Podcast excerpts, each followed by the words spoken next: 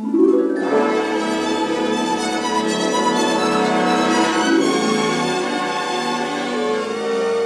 the 1930s, one of the most famous sculptures in the world was found in Italy. It's a marble statue of a naked guy, young, about six foot six, with a six pack like the hills of Tuscany. If you saw this guy riding a scooter in Rome, you might be like, get some clothes and get in the car. He's the perfect guy, supposedly.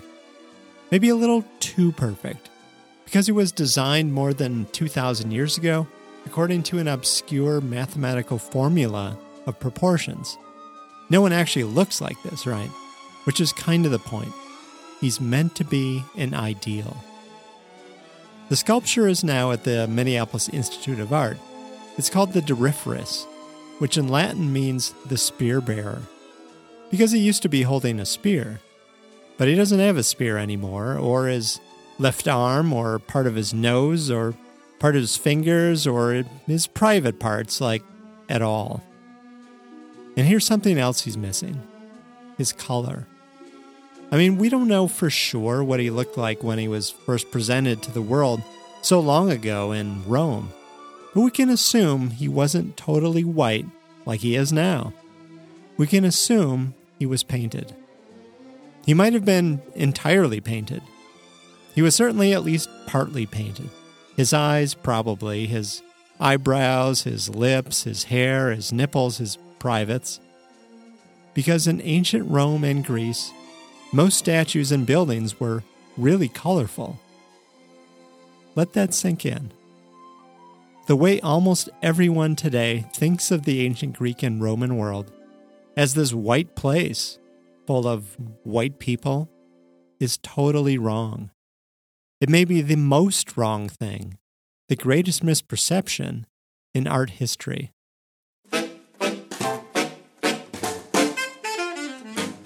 This is The Object, produced by the Minneapolis Institute of Art. Today, the story of a statue and his coating of many colors. A deep dive into how we inherited this myth of whiteness in classical culture and why it can be really dangerous. But first, a bit of housekeeping.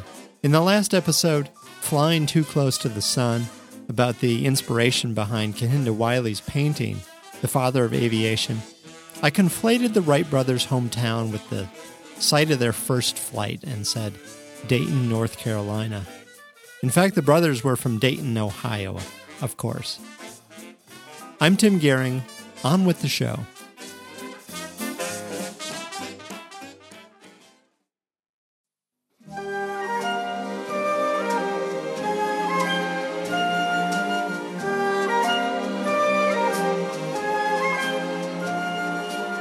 A few years ago, Sarah Bond was playing a video game and got really ticked off.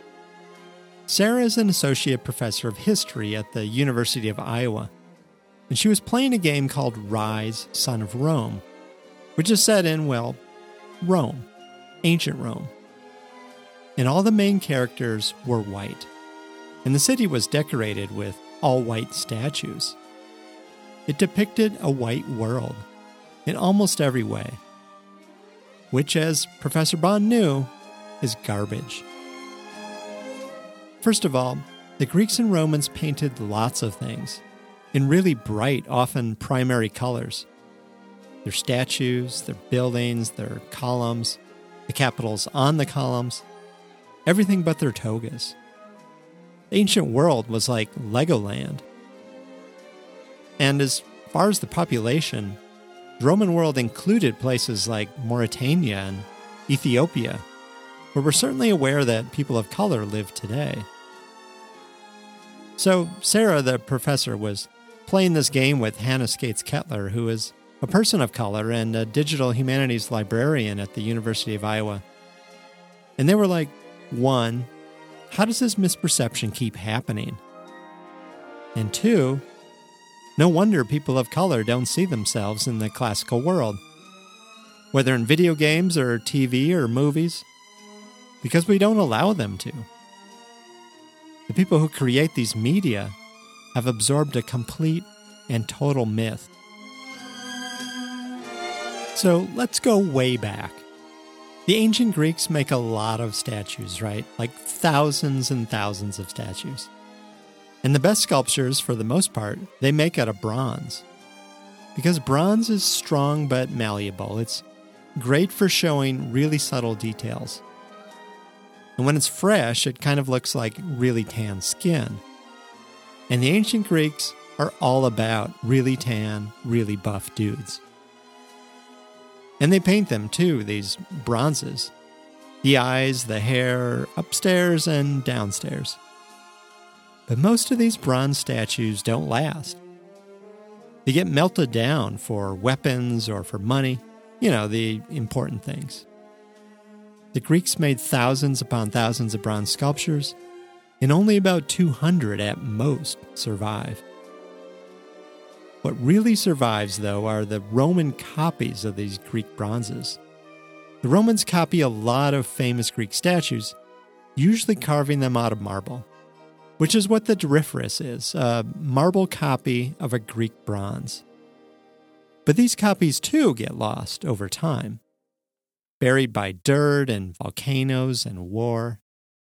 And then, eventually, people start digging these statues up in Italy, centuries later. And whatever pigment is left on them mostly falls off, or is scrubbed off, because people think it looks kind of dingy.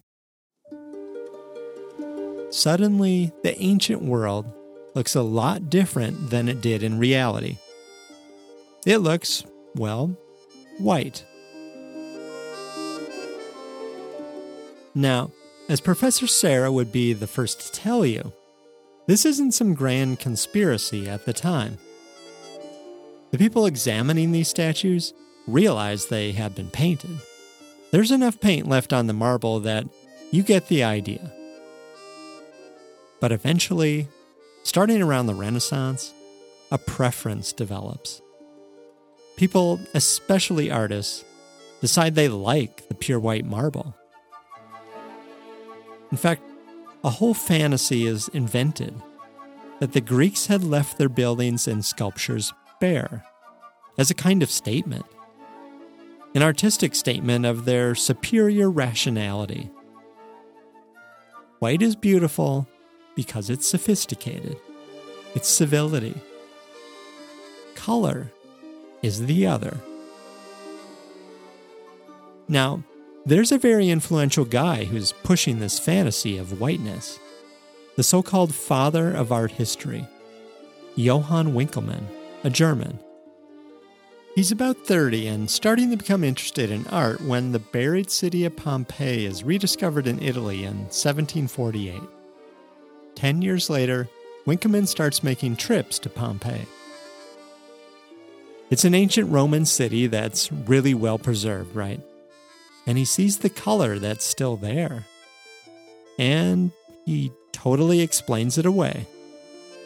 He says this one really colorful statue is actually not Roman, it's Etruscan, a more ancient culture in Italy. So, you know, it's the other. Winckelmann ends up doing a lot to promote proper archaeology, and he's the first person to really explain the development of art. He's still the foundation of a lot of art history today. But he also begins saying things like the whiter the body is, the more beautiful it is. And he helps perpetuate this fantasy behind it, comparing the quote, noble simplicity of Greek masterpieces to the depths of the ocean, where the water remains calm and composed even as the surface rages. Whiteness is deep, man. When the writer Goethe compares Winckelmann to Christopher Columbus, he's more right than he knew. Columbus imagined he had arrived in India Winckelmann imagines he knows ancient Greece. They were both uh, wrong. Winckelmann never bothers to actually go to Greece, and eventually he runs out of time. He goes to see the Empress of Austria in Vienna. When he's on his way back to Rome, he stays at a hotel and is murdered by an unemployed cook, a man who likely had been his lover for the past few days. And that's how it ends for him strangled and stabbed to death at age 50. So now Winckelmann is dead, but his influence only grows more powerful, especially in Germany, his homeland. Intellectuals really latch onto his statements like good taste, which is spreading more and more throughout the world, first started to develop in the climate of Greece. And the only path for us to become great is the imitation of the ancients. The writer Goethe comes up with this whole color theory, though really his favorite color is no color. Only savage nations, he says, uneducated people, and children have a great predilection for vivid colors. The neoclassical movement gets underway too, and suddenly sculptors and architects are making all these lily white statues and bank buildings and courthouses because white is civility. And this goes on for centuries, right? Till finally, we arrive in the 1930s in Germany. And neoclassical architecture is the preferred style of the Third Reich, creating the perfect man, like the Doryphoros, is taken to its literal extremes. Eugenics, the ranking of races, with white people at the top. You can see where this is going. Now, remember Sarah Bond, the professor playing the historically inaccurate video game? She began to notice that this ignorance about race and color in the classical world was actually being weaponized by today's white supremacists. So, she wrote essays for Forbes and Hyperallergic, the online art magazine, noting that some white supremacists were adopting classical or neoclassical symbols like torches and eagles and white marble sculptures, claiming a lineage to the supposedly white and superior classical world. She pointed out what they got wrong, including the fact that the Greeks and Romans did not even define people as white. They did not share this racial ideology. You can imagine the response. In fact, you'll have to, because this is a family show. So, why are so many people still attached to this idea of the white marble statue? Sarah says museums could do a better job of informing people, and of course they could. They could have special iPad displays or color projections, some way to show what these statues were intended to look like. Or they could just say something on the label, which is rarely the case.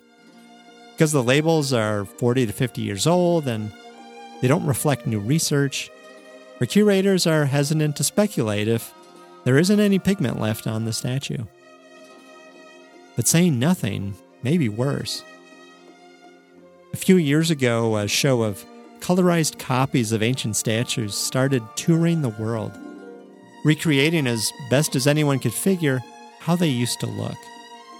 The polychromy, as academics call it, the decorating of buildings and sculpture with a variety of colors. People were like, uh, no. No way were the Greeks and Romans this outrageous. But they were. Why is that so hard to believe? This is ancient Greece, after all, with the wine and the poetry, and the poetry about wine. I mean, they invented the male beauty contest, okay? And the yo yo. Sarah reports that a new video game called Assassin's Creed Odyssey, which came out last year, has incorporated Greek style polychromy. And surprise, surprise, in the midst of this colorful sword and sandal story, color doesn't look strange. It looks real. This has been the Object Podcast, produced by the Minneapolis Institute of Art. Find us on the web at artsmia.org. Leave us a review at Apple Podcasts or Stitcher, wherever you listen to podcasts. And thank you.